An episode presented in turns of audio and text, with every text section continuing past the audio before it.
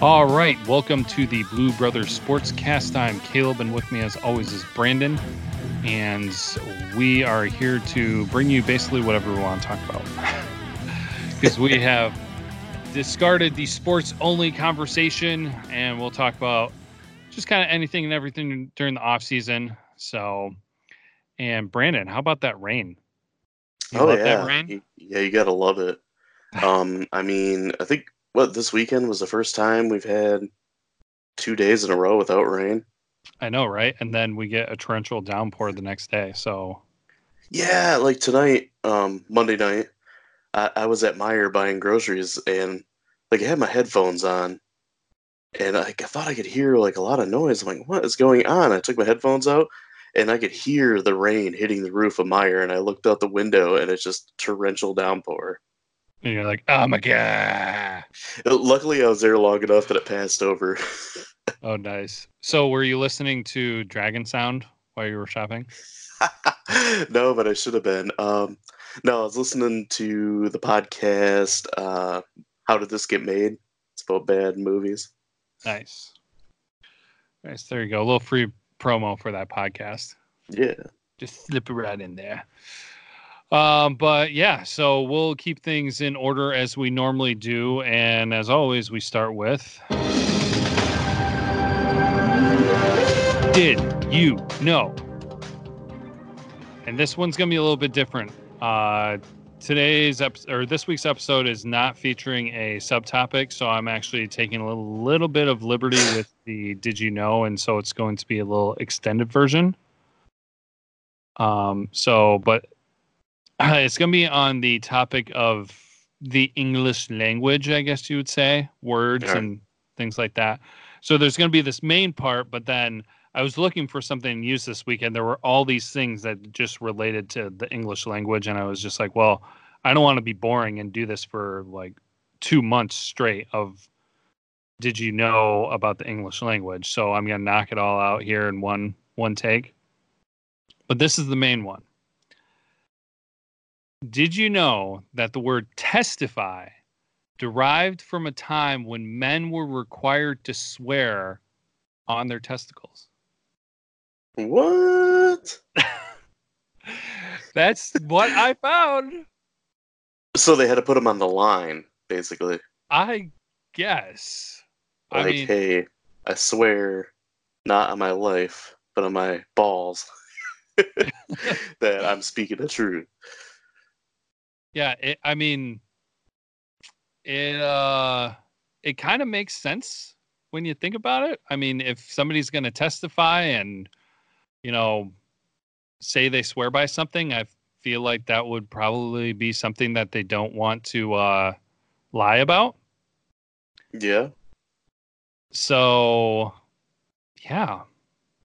Uh, it may. Um, uh, I looked at some stuff, and some of it's like folklore and things like that, but it's from Latin, the Latin word for it. So interesting. I've never heard that before. That's that's actually really odd.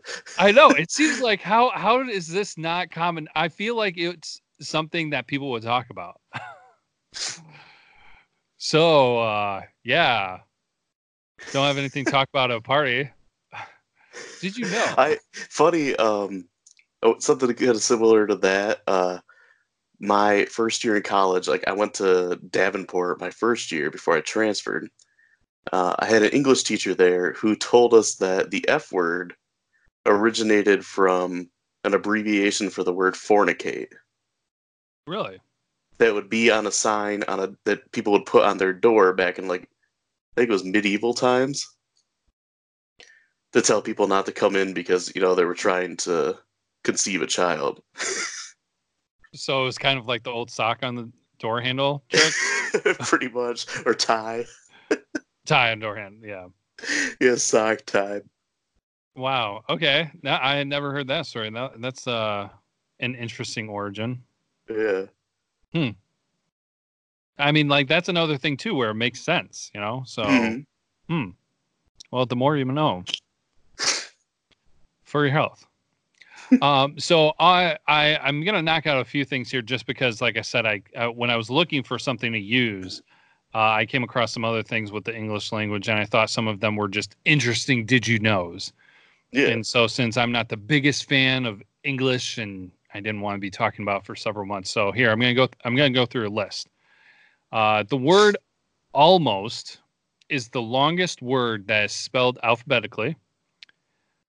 The most commonly used letter in the alphabet is the letter E.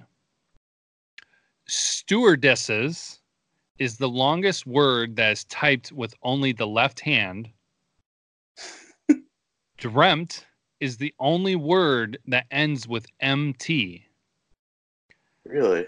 The word typewriter is the longest word that can be typed using only the top row on a keyboard. 56% of typing is completed with your left hand. Uh, this this I feel is a uh, common one. The sentence "the quick brown fox jumps over the lazy dog" uses every letter in the English alphabet. Yep. There are only four words in the English language which end with D O U S. They are hazardous, horrendous, stupendous, and tremendous. Hmm. The oldest word in the English language is town. Bookkeeper and bookkeeping are the only two words in the English language with three consecutive double letters. So O O K K E E. Hmm. The word strengths is the longest word in the English language with just one vowel. The past tense for English word dare is durst, D U R S T. the word uncopyrightable is the only 15 letter word that can be spelled without repeating any letter. And last of all, the dollar sign was introduced in 1788. Hmm. Boom, mind explosion. the dollar sign one makes sense to me, you know, because that's the what that's that's the symbolize the American dollar. Yeah. So it was 1788, so I mean it's after 1776. Yeah, by uh, 12 years. So that that makes sense. Yeah. Yeah. I mean, that's kind of one of those things that you just never really think about. Mm-hmm. So I thought that was kind of interesting. But still, uh, the one that completely takes the whole thing is testify. So so I guess from now on, you got to uh, be careful about whenever you say you testify. Yeah, you make sure you want to put your balls on the line. Oh, man. So, it, like, I read it and I was just like, what? So there you go. I, I would be very impressed if anybody comes back to us and be like, oh, yeah, I knew that. I knew that. so, but what out of all the other ones I listed, which one kind of stood out to you the most? Out of all the other ones, Yeah. Was there one that stuck out? um, the the 50% of the words typed out are used with your left hand. The 56%? The Yeah. 56%. Yeah, that, that kind of surprised me. But then I was thinking about it. I mean, like A, S, T, E, R are Yeah. all on the, the left hand. hmm I notice that sometimes when I'm typing something, if I'm using one hand more than the other, but yeah, I thought that was kind of interesting. But Mhm. I I felt that you would know the quick. I mean, I, anyone who's a graphic designer, I feel knows that the quick brown fox jumps over the lazy dog has all the letters because it's used for whenever you install a font on the computer. Because then you can see every letter. Uh, Did you know when you use the type tool on uh, on Illustrator and it pops up with that Latin saying? yeah. that I, I looked that up today because it was driving me nuts. I'm like, why does it always say that? And it has to do with something that like the first printmaker came up with. Huh. It's like some saying that the first printmaker came up with. Now I don't remember exactly what it was. Interesting. I guess I never really thought about that. Yeah, I just wondered why it always popped up with that, and I thought it was just you know because my computer at work is kind of kind of crappy, and I thought it was just throwing in garbage in there for some reason. Yeah. One of those things that you never really think about, I guess. Yeah. Hmm. Well, there you go. Did you know? I can guarantee that not that no one probably knew all of those.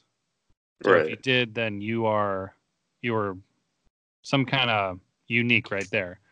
But uh, we'll go ahead and keep moving forward with our segments and go to scary stat of the week, presenting to you by Brandon. What do you got? Uh, I saw a cool stat about basketball on Twitter last week. Uh, the stat is there's seven players in the history of the NBA that have uh, multiple games with 40 points and over 15 rebounds. And those players are Charles Barkley, he's done it 12 times. Whoa. Hakeem Olajuwon, 12 times. Patrick Ewing, 10 times. Karl Malone, 10 times. David Robinson, 7. Dwight Howard, 5. And the other player is Anthony Davis, who's already done it 17 times, and he's only 26 years old. I think I may have seen that. Um, I think I saw you maybe share that or like that or something like yeah, that. like I knew Davis is good, but I saw that and I'm like, wow. I mean, because you think about it, every single one of those guys that he is in that in that with are in the Hall of Fame, Mm-hmm. except for Dwight Howard, who will probably be in the Hall of Fame. Yeah. Now is um I don't and you may not know this. I'm just kind of asking this and not if you don't know, but he's not really a ball hog, right? Anthony Um, Davis? Not I mean, really. I- I, mean, I know- he was by far the best player on the Pelicans. I mean, yeah. you know that But amount not might die down now that he plays with LeBron in Los Angeles. yeah, he's not like uh Russell Westbrook or uh, No, uh Harden um, where they kind of he's more of a team player. Yeah. Because some of those players, you know, just kind of have the ball all the time and uh, don't don't share it a lot. And An- Anthony Davis has never really been one that came to mind for me, so that's just kind of interesting. But yeah, d- d- no doubt he's the best player on that team, so he gets the ball more. But hmm yeah, so Well, if you think about it, a lot of the other guys that were on that list too are kind of the same way. true. Um, I mean, Barkley was but the best guy on the Sixers when he was there, and Olajuwon was the best guy in the Rockets. Mhm. So it makes it makes sense. Yeah. no, that's a really interesting one still. Yeah, and then who knows what's going to happen with the Lakers next year? That'll be. We might get around to talking about that. We've had some interesting thoughts and discussions. So, Yeah. but for another time, because we'll be moving forward with Rock Moment of the Week. And it's kind of been a um reoccurring topic, but I feel like it definitely needs to be shared because tonight, right here, right before we started recording, uh, the final score popped up. But uh, Saturday, Michigan beat Texas Tech 15 to 3 to advance to the College World Series. And then tonight was game one of the College World Series, and they beat Vanderbilt 7 to 4. Nice. So they are going to play again. Oh, well, I'll talk about that later when the other games are. But uh, definitely really awesome to see. They have. Um, I haven't seen this talked about. oh, Well, I've seen it talked about a little bit, but I don't see anyone really using this terminology, which I find kind of interesting. From I don't know if you've seen a lot about the conversation around the baseball team, but basically this is like a Cinderella story, isn't it? I haven't really heard too much about it. I mean, I don't really follow college baseball. Yeah, I don't either. I mean, like, I'm not professing to be the biggest Michigan college baseball fan. I mean, of course, you know, when another part of the university athletics are doing well, you kind of pay attention to it. But from what I've seen and read, they um they were one of the last teams to get into the postseason, the big dance, or however they want to call it. And so I I don't really I don't know if they just don't use the terminology with baseball. But from my perspective and everything, I feel like this would exactly be a Cinderella type story because yeah. they were not that highly ranked in, and they have just been on a streak. Let me see. Uh, some people were talking on Twitter. Uh, Michigan was one of the last four in. Uh, they were in the regional that was hosted by the defending national champion team. They were in the super regional, which had the nation's number one team.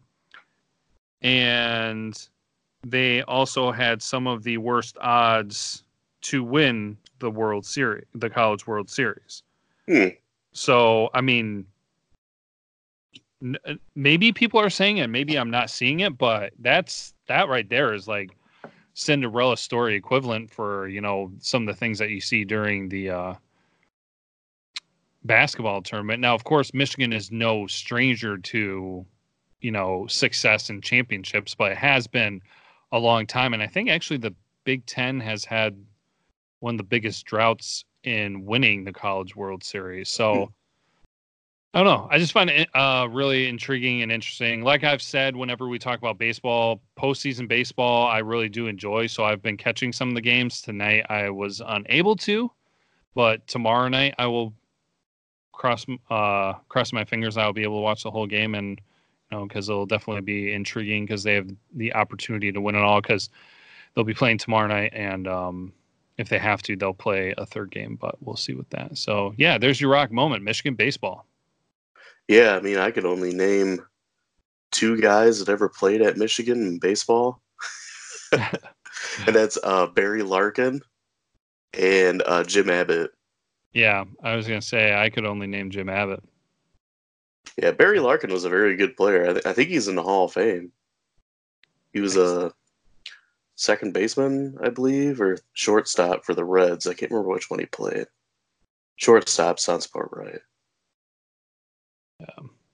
No, I'm I'm the type of person that can kind of struggle with stats and names in general anyway. So when you're getting into the obscure sports that I don't follow that well, yeah, you're not going to have a lot of that. So, but anyways, uh, there'll be more Michigan baseball going on. So keep your eyes and ears open for that, like we said. And I'll be uh, talking a little bit more about the schedule later on. So, but we'll move into the main part of the show then.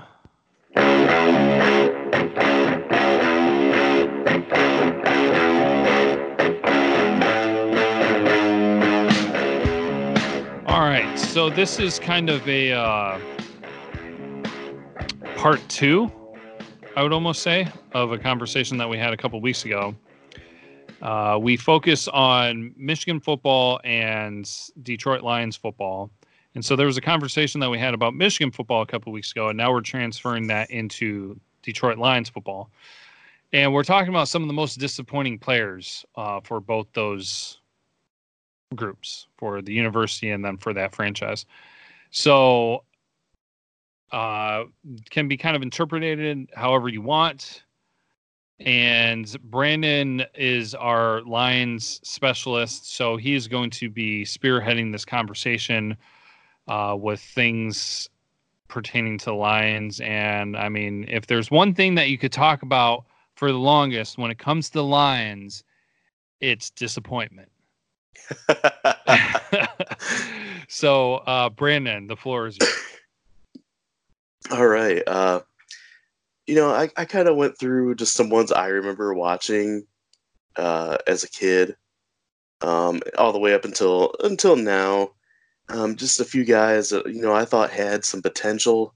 Not not guys that you know the Lions had that were never really that great. Kind of ones that just kind of you know had one or two good seasons or you know highly touted coming out of college that I, I thought were going to be pretty good, and it's never really lived up to it.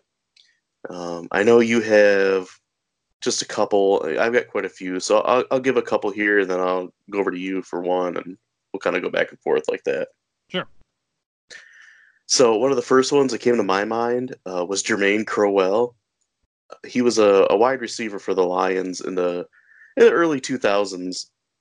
That was a really bad time for the Lions. I mean, Barry Sanders just left.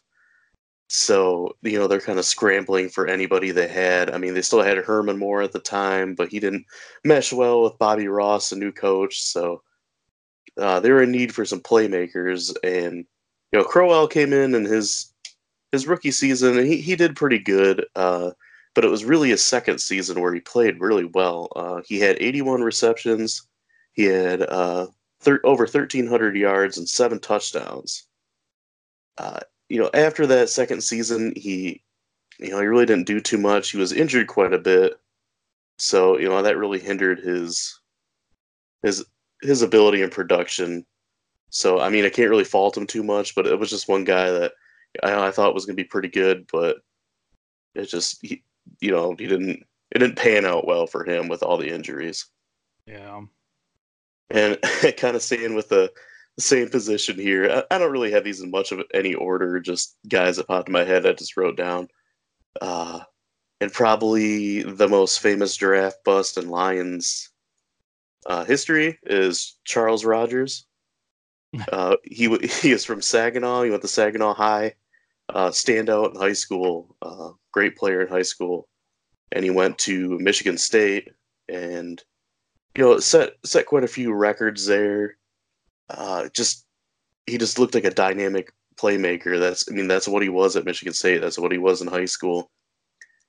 Uh, the Lions took him number two overall in the draft, and you know it was another one of those mid two thousands Lions where you know everything they did just seemed to turn to crap, and you know a lot of bad teams around that time. Uh, but Charles Rogers seemed like he was going to help turn the franchise around. Uh, he came in, I, I, believe it was his first game. He had two touchdowns in his first game, and I'm like, oh my god, this guy's awesome! Like he's fast, he's got good hands. You know, he's a little thin, but you know maybe with some time he can put some weight on, and he just man, he had so many off-field issues, and he got hurt so many times. Like he broke his collarbone I, two or three years in a row. Yeah. And I mean that just goes with being a you know kind of a spindly guy. He didn't ever really put on the weight that we thought he might, and you know the off the field issues with drugs and just like disorderly conduct and things like that. Uh, he was kind of the example of he had a lot of talent, but he just hung around with some you know like a bad crowd um, I mean, just because you're a good athlete doesn't mean you're, you're tech, like a good person. I guess you could yeah. say about Charles Rogers.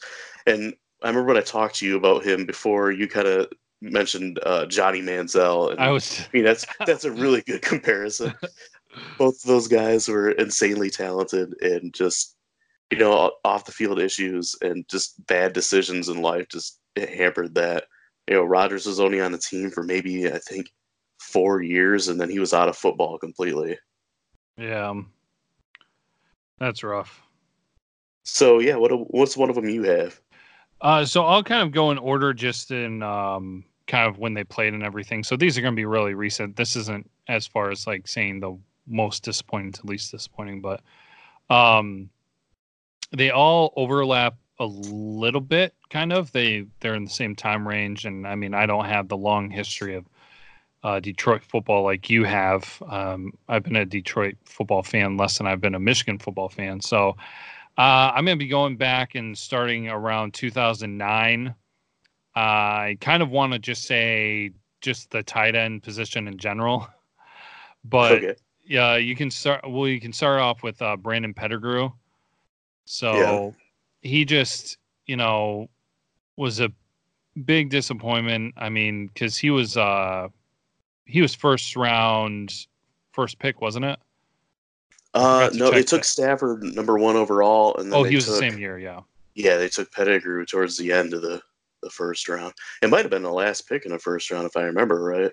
Okay, that was something I forgot to check on exactly when he got drafted, but um, yeah, just you know, being drafted so high, and then the terrible reputation that Detroit has with tight ends um, he never did much of anything. He never did anything very well at all.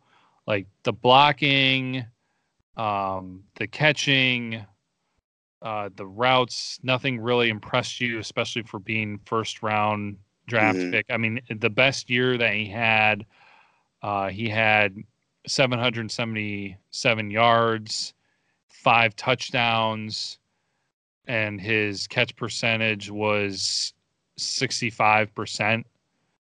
Nothing nothing too special. I mean, if you're if you're averaging that, doing something around there on an average basis, that's pretty good. Mm-hmm. But I was just looking around a little bit too, and just I pulled up. I don't know. I mean, not necessarily a random tight end, but a good uh, tight end in uh, Kyle Rudolph. And I mean, you're talking like 65% was his low almost. Yeah. And, you know, he's got touchdowns of, you know, eight, seven season and, you know, yards, maybe not a ton, but it's just kind of like, okay, when you're a reliable target, when you can catch the ball and when you can convert it into touchdowns, you don't really have to have a lot of yards, especially at tight end. I mean, mm-hmm. outside of you know Gronkowski, you don't really see tight ends with a ton of yards, anyways. Right. So yeah, it was just disappointing, and I'm sure that you have plenty to add on your uh, thoughts of Pettigrew. So yeah, uh, that was one of his first years, wasn't it? That he had like 700 yards. Uh, uh, he his second and his third year, he broke 700 yards both times. Yeah, there was one of those seasons one of his first seasons, he, he was coming on really good and he ended up getting injured. And I know that he was out for the rest of the season after he got injured. I don't know. You think he like tore ACL or something like that? Uh, I don't think it was that because it looks like here that both uh, years he played 16 games. Huh.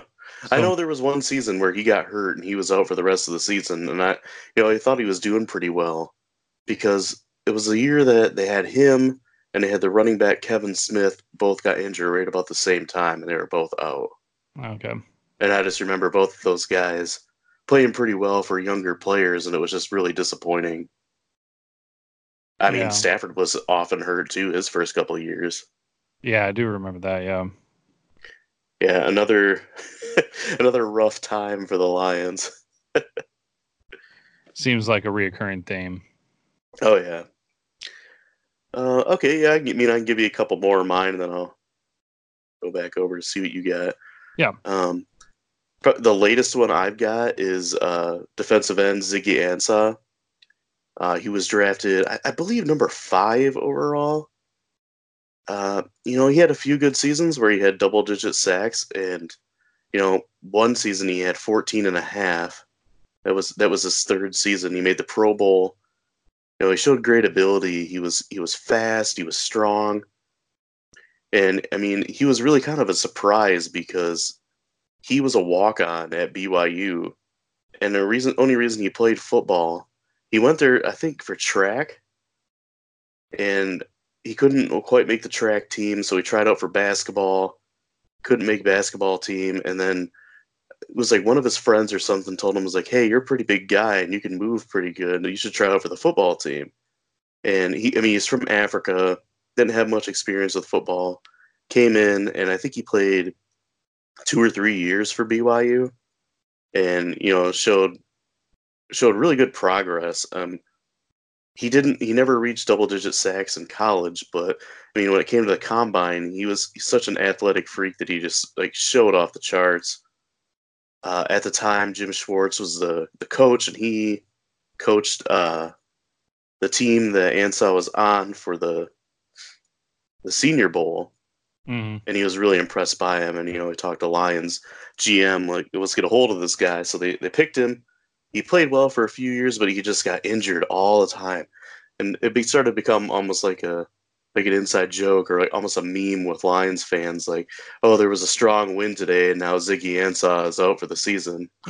it just started piling up, and you know, this last year it was his make it or break it year. Last year was contract, and you know he got hurt again, and uh, they they just let him walk this year. And the Seahawks picked him up, so you know yeah. we'll see how he does. But I mean, for the Lions, only a few productive years, and it's just so much saw so much potential in the guy. He just never really, never really stuck with it with with all the injuries he had. Yeah, those are some of the the worst with uh, injuries. So, Oh yeah, Yeah. because you see the ability and you see the discipline and everything, and you know a guy just can't stay healthy. Yeah. It happens all the time. Yeah. And I did uh pick up or check real quick. You were right. He he was fifth overall. So Okay, yeah. And I remember when he was drafted too, he came out with with black glasses on, and they like zoomed in on him, and they were 3D glasses from the theater with the lenses taken out. Oh really? Oh man. Yeah. he had some reason for it, but I, I don't remember what it was. I think it was just he wanted to wear some glasses to dress up and like I don't know, just being a poor college kid, that's what he had. Oh yeah, I see the picture right here now. with the 3D glasses. Yeah. Yeah. Oh man. That's funny. Uh, the next one I've got is one of the long line of running backs that the Lions had after Barry Sanders. Uh, and the one, I mean, there's quite a few that I had some high hopes for. Uh, one of the first ones I remember thinking it was going to be pretty good was Kevin Jones. Uh, he was a he was a pretty big guy. He was like over six foot. He weighed like 230 pounds. You know, he run with power. He was quick. Uh, he could catch well. He could block well. He was he was a pretty balanced running back, and he was a good pick for the the Lions out of Virginia Tech. Um, you know, he had a couple good years where he showed some promise. His rookie year, he had over 1,100 yards, but he also got kind of sidelined with a lot of injuries. And, you know, I, I think the Lions just got fed up with him being out all the time, being banged up. Uh, I mean, it kind of comes with being more of a power running back that you're you're going to get some injuries, but they hit him kind of early, and uh, you know he didn't really do too much after that. And I pl- think he played like one season for the Bears, and you know I don't even think he did over like 500 yards. Yeah. Oh man, I it. So what? Here's a quick question before I say my next one. What position would you say is the most disappointing for the Lions? Like historically, or Uh, y- however you want to interpret it. Historically, probably quarterback. Okay. But I mean, because from like uh, Bobby Layne in the fifties to Matthew Stafford now, like they only had one quarterback make a Pro Bowl, and it was Greg Landry in the eighties, and he was more of a running quarterback than a passing quarterback. So I mean, through that whole time, the Lions had pretty much nothing. Uh, I mean, they had a lot of guys towards the end of their career. Um, I mean, they had Erik Kramer had a few good seasons in the in the early '90s for them. Uh, they had Gary Danielson in the '80s, and he didn't really too, do too much. Uh, he was he was never all that great of a quarterback, and uh, my dad still complains about all the games that he screwed up for the Lions. uh, you know, they had a lot of first round picks. They they picked uh, Chuck Long out of Iowa, and he didn't pan out because you know he didn't mesh well with whatever offense that Wayne Fontes was running at the time. And they had Andre Ware, and Andre Ware did even less. Andre Ware was it's probably like their their second worst uh, draft bust behind uh, Charles Rogers. And um, I mean, they had, ah, God, they had so many. Another guy I have on my list is Joey Harrington, oh yeah. where a lot of people will say how terrible Joey was, but I mean, I told you before, like I will defend Joey Yeah. because he was on probably the worst bunch of Lions teams. I mean, he wasn't on the 0 16 team, but he was on some teams that deserved to go 0 16. but he was there, he had pretty much no weapons at all. Uh, I mean, he had Charles Rogers was probably his best receiver, and he was hurt all the time and or, and or suspended. So, I mean, it goes to show you what those teams looked like. yeah. Ugh. I mean, Scott Mitchell had a couple good seasons, but he was just like a walking interception machine. no man. Just disappointment all over the place. Oh, for sure. Well, so, I- uh, you have any? You have any more guys? Yeah, I got a couple, uh, two more, so I'll go with one here. I, I asked that mainly because uh, you brought up running back, and then you know, uh, that's keeping in line here with the one that I have. And this one, this one is a bummer because it's not disappointing on performance. It's just disappointing on how things turned out.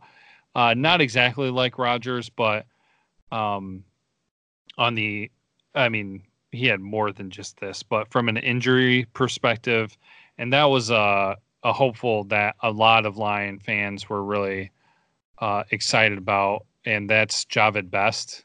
Mm-hmm. And so this is back in 2010. Uh, he was there 2010, 11, and 12 and he actually didn't do anything in 2012 like he didn't even play a game or down um and he just had so much promise uh, maybe I was kind of a little bit more excited about this too because this was probably when I was getting in, in a little bit more with uh, Detroit football and you know the drought that Michigan football had shared with running backs and things of that nature. So finally seeing a running back on a team that I was rooting for do really well.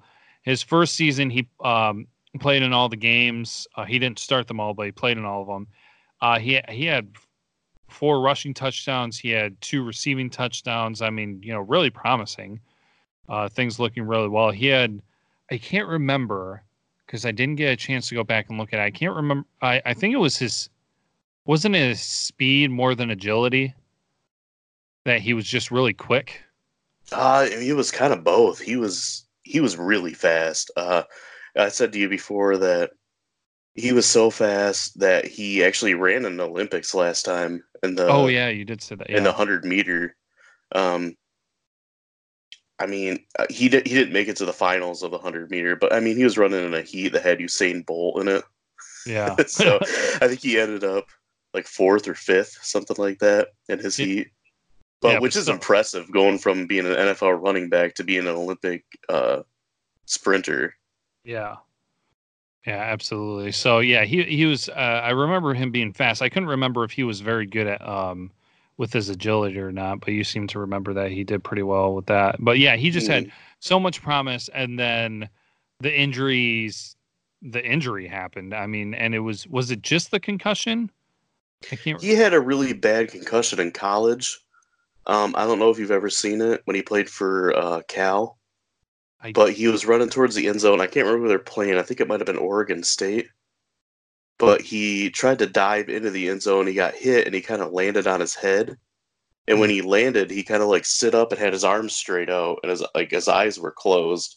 And it, people like thought it was like a celebration, but it was an involuntary like movement from his yeah. like a bad concussion that he had. Man, and those just it, you know he once you've had a concussion, it's easier to get another one. Yeah, and they just kind of piled up. And you know, you mentioned that last season he didn't even play it down. He was uh, on the physically not able to perform list. Mm-hmm. Yeah, so he kind of just he sat there that whole season, and you know the Lions. They could have cut him, but they I mean they left him there so they could so he could collect like another you know year of pay before they cut him. Yeah, yeah. They, I was happy with how they treated him, and I think everybody was disappointed, not with him at all, but just the situation where I mean he showed promise and got just a crappy situation. So, yeah, he was one of those guys that you never knew what was going to happen when you gave him the ball. Yeah, he was one of those guys that could take a, you know, you give him a pitch out and he try to go to one side, cut back, go to the other side, and he could go for like 96 yards. Mm. He was mm. so fast and such. He had such good vision that you, you never knew what was going to happen when he got the ball. Yeah. So, and go figure, of course, it happens for the Lions. So, yeah, they actually they traded up into the first round to get him, I believe. Man, all right. Well, uh, what more you got? Uh, I got two more here. Um, I got a couple of free agents actually that the Lions signed. Uh, the first one was they signed quarterback Jeff Garcia. He just came off. He played for the the Niners for a while, and he had a few good seasons there he had one season with the Browns, and everybody kind of just chalked it up. You know, he was playing for the Browns. He didn't have much to work with. Uh, he didn't do very good there. So the Lions picked him up, and he did pretty much the same as he did in Cleveland. Uh, he was really disappointing because you know he had some ability, he had a decent arm, he could scramble. Uh, he was he was a smart quarterback, and you know he was a tough quarterback. Uh, he came in, I, I, believe it was in a Thanksgiving game.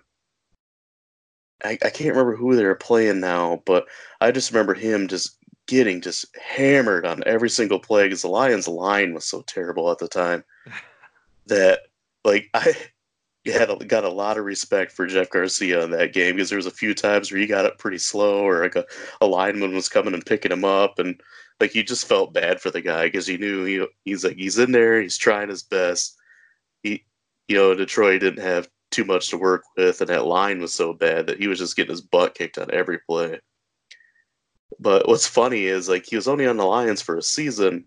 They cut him or they didn't re-sign him the next year, and he went to like four different other teams and played really well. Of course. So, you know, if he has like someone around him, he can he can do something. But you know, I thought he was going to be a like a solid pickup for the Lions, not necessarily a starter, but a guy that could help out. Yeah. And the last guy I got I mean, I could go on all day about Lions that disappointed me. the last one that, that came to mind, I had to limit myself here, was uh, Az-Zahir Hakim.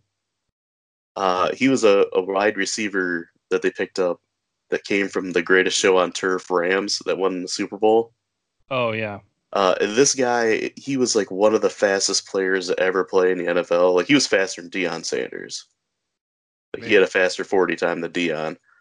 Um, so him coming in, there was a lot of hype around him. You know, came came from a like a high powered offense, did really well for the Rams, got a big contract for the Lions, and he he did nothing.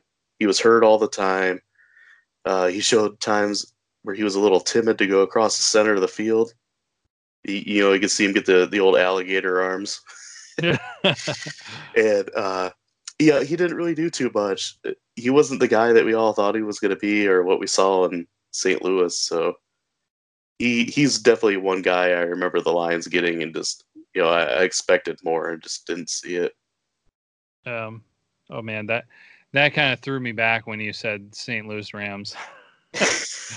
uh, how how long has that been? The other day about how um how the the Angels in Major League Baseball are the Los Angeles Angels of Anaheim, and I said, well, they should do that with the Rams. Call them the Los Angeles St. Louis Rams of Los Angeles. yeah. How long ago was that now that they left uh, St. Louis? It was about I think like three seasons now they've been in LA. Okay. Something like that. It hasn't been too long. Yeah, I was gonna this say will be their third season, I think. Okay. All right. I was just kind of curious. Well, I'll wrap things up here then with the last one, and I, I, keeping with the the theme of players that don't do well in Detroit, but then they wind up doing better elsewhere, and uh, talking about our favorite, what uh, seems to be my favorite position for Detroit, and the tight end position, especially considering that they uh, thought that it was worthwhile to take a tight end in the first round without trying to trade down. Um, they had Eric Ebron and another one where he was better than Pettigrew, in my opinion, kind of, with some of the things that he did. Sort of. Uh, I'm saying that a little bit because it, this might be surprising, but his actually hold on, let me because they do have the numbers here. He did um have a better catch percentage by oh, not as much. I thought it was more. By like four percent. I thought I thought it was more. I was just like, oh wow, he's like he's in the 60s most of the time, and he broke 70 percent, and then I was like, oh, then there was that one season with 53. So yeah, I kind of believe it. He was like Pettigrew dropped passes a lot, or Ebron his dropped passes like meant more so yeah. you remember them more. Like it was crucial times where he would drop a pass. Yeah. Yeah, no, he so he had the 4 years with Detroit. Um he played um most of the games. I mean, his final season, he did play in all of them, but he, he played a decent amount. Uh, yards were not, impre- uh, not impressive from that standpoint. That's uh, Pettigrew actually had better yards than he did because he was able to break 700 twice. Mm-hmm. And uh, Ebron barely did it once. But then, uh, yeah, he had not very good, like just nothing, and nothing standing out. And again, you know, high draft pick. And he goes to last season, first season in Indianapolis. And let's see, in Detroit, he had 11 touchdowns for his four seasons. And Mm-hmm. he had um one season that he broke 700 yards. So then he goes to Indianapolis and he has 13 touchdowns in one season. That's two more than all of the time that he was in Detroit. And he got 750 yards, which is 39 more yards than the best year he had in Detroit. His catch percentage was not uh, better, but I mean, still that that single year performance was uh, better than anything he had in Detroit. I mean, easily, easily because of all those touchdowns and everything. So, yeah, and he it's very interesting because he still seems to hold a grudge with Detroit. He is obsessed. Like that guy is such a tool. That's all I gotta say. like, um, God, wait. he's so Oh, like wait, wait, wait, wait, wait, Hmm? wait. Where is it? Oh no! I ha- oh here it is.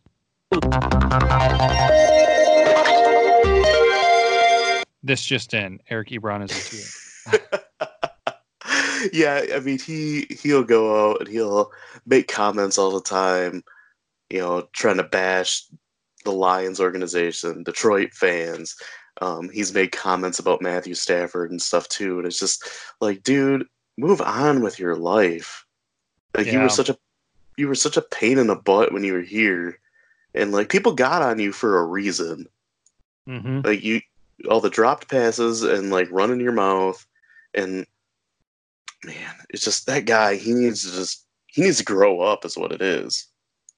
Uh, Go away. he he posted this picture. So like during the combine they were showing uh oh was it linebackers running 40s and he made a comment like wow like all these linebackers running this fast. I gotta say goodbye to the honey buns you know talk about little debbie honey buns. And then he posted a picture of him like throwing the honey buns in the trash. And like i commented on it. It's like oh he's dropping them in the trash. And then he like re- replied to me and he said he's like my trash my trash can made the playoffs. And i'm like your trash can made the playoffs? Like are you calling the colts a trash can or like you actually li- literally took the trash can with you to your playoff game he is the best trash talker in the. i know i was just like really you you need to take some you need to take some lessons maybe even from wendy's Wendy's has more trash talk game than Eric Ebron does. Oh man. Oh man, that's great. Uh yeah, he's uh he's one of those of what I would recommend. I mean, I don't who am I? But you know, if I if anybody was just kind of like how should athletes interact on social media, he is the example of n- what not to be on social media. Yeah, I mean, there there are I- different I make that- facets. I can make my stupid comment about him dropping stuff in the trash to like any other player in the NFL, and they're just gonna ignore me. But that guy, he's gotta try to try to one up me or something. And I was like, dude, your trash talk didn't make any sense. Yeah, I think he also I think I saw that he searched out someone's comment on him. Like I don't know if somebody maybe was just like, "Oh, dude, look what somebody said to you," but he wasn't tagged in it or anything. You know, one of those He situations. glamour searched his name. Yeah, probably. Or like I said, it's p- possible that somebody pointed out to him, but it's just like, dude, you know, you're just yeah, just stop. Mike McCray did that one time. Yeah, I do remember that. So one of my tweets because I said something about because there was a uh, a mock draft and it had the Lions taking McCray in like the third round or something like that. And I just said, "Is like, well, I think I like McCray. You know, he was a he was a good linebacker in college, but I just don't think he has, you know, the ability to cover guys in the NFL. And I, I just can't see him going to the third round. And he liked my tweet." like I didn't tag him or anything in it. It's like, dude, you just searched your name. yeah. Printing that up and putting it on the bulletin board. He's like, Well, I make it, I'm gonna show that guy. it makes me think of um it, well, it's so funny actually that you mentioned that. Oh shoot, what was it? Um and I'll kind of use this as a conversation to wrap this up. But somebody said something, and it was like some sports person, maybe a coach or a trainer or something. I don't know. Where they're just like, "You people are always so uh, stupid on social media, where you're talking about these players and everything, and it's just oh, they say things. This is what it was." And I can't remember who it was because uh, actually it's somebody I know, and I thought this was this is so stupid. They said, you put something out there and you say, "Oh, I hope they prove me wrong," and it's just like they don't need to prove anything to you. They don't want to prove anything to you, and I'm just like, dude, do you not listen to post game interviews where, like, probably ninety percent of the time they said, "I want to come out and prove everybody wrong." They say it all the time.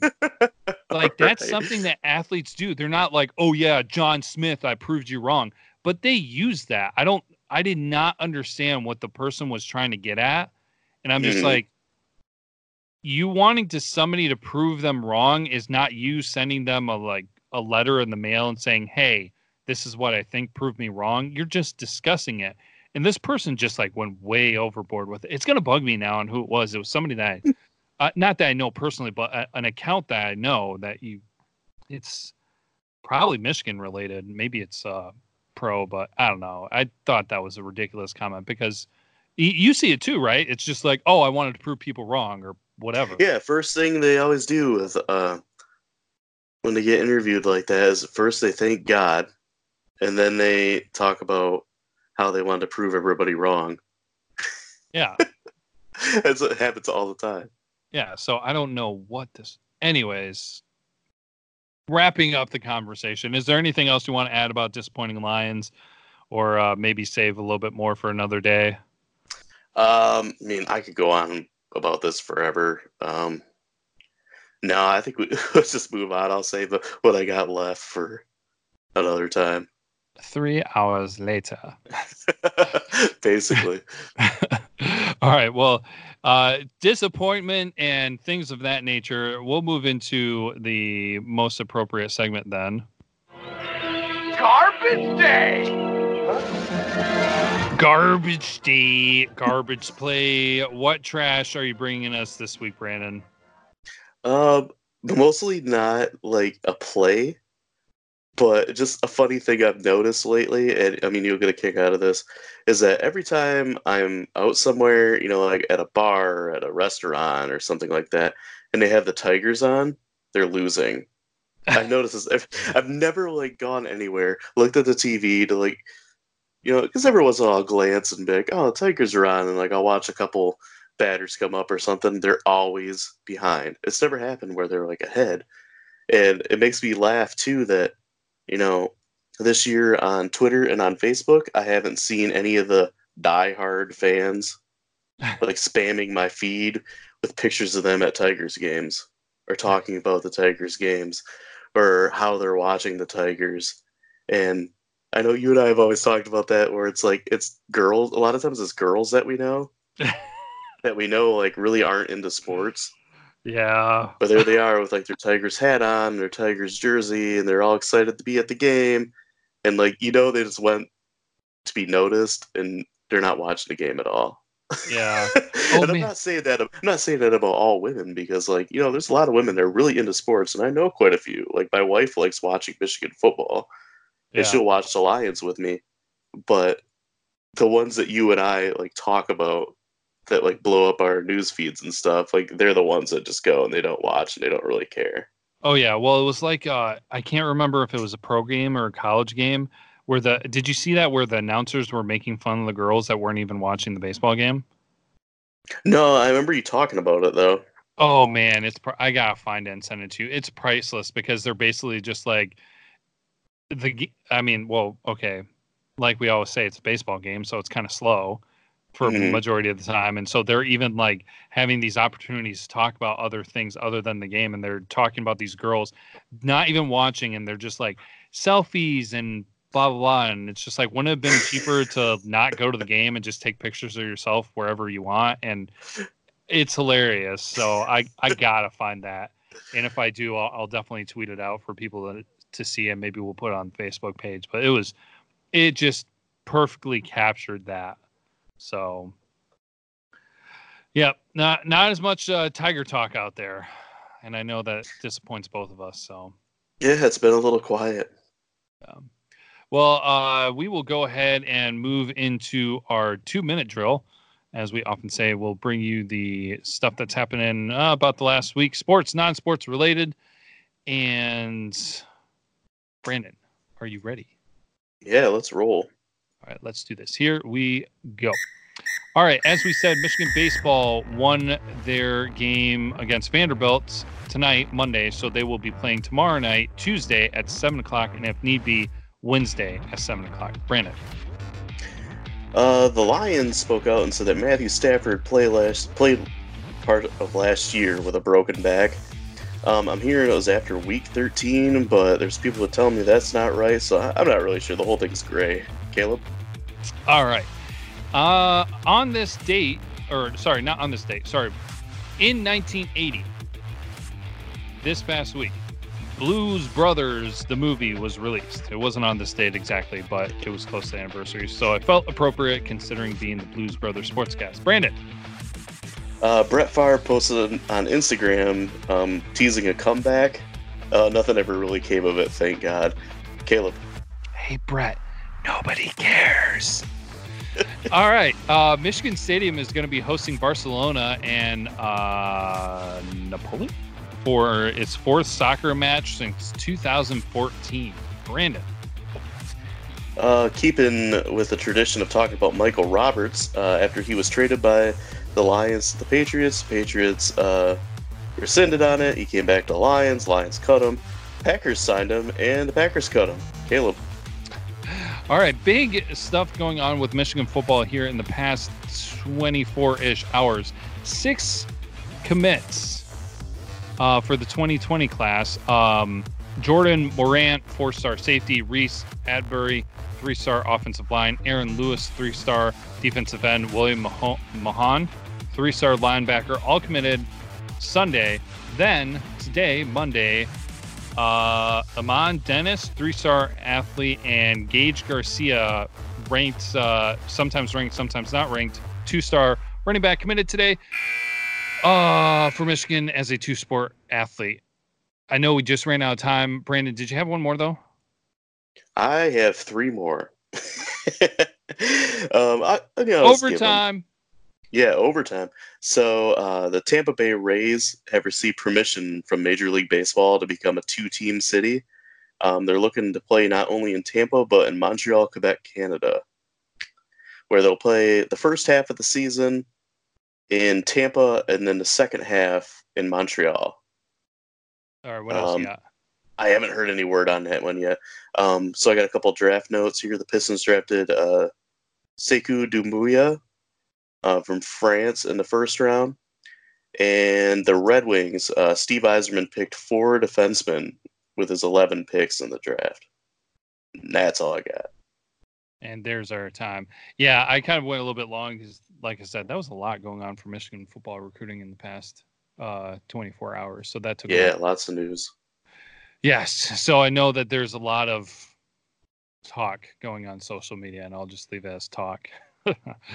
and uh, our old buddy pal Craig right there in the middle of it because that's his recruiting talk, and I'll, I'll sit back and watch from a distance and leave it at that. Um, but yeah, so there you go. That's this week's episode. And then that brings us to our question of the week.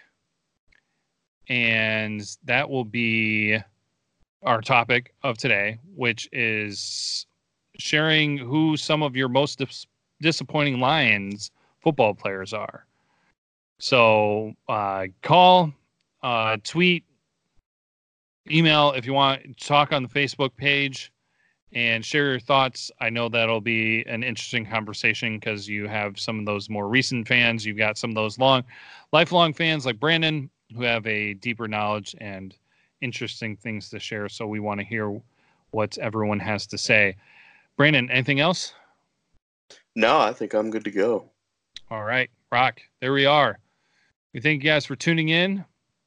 And we are just going to continue with uh, ending the show with the best song ever made with uh, from Dragon Sound and Miami Connection. Again, if you have not seen that movie, by all means, you should take advantage of that free movie on YouTube. And until next time, we'll finish off with Go Blue. Go Blue.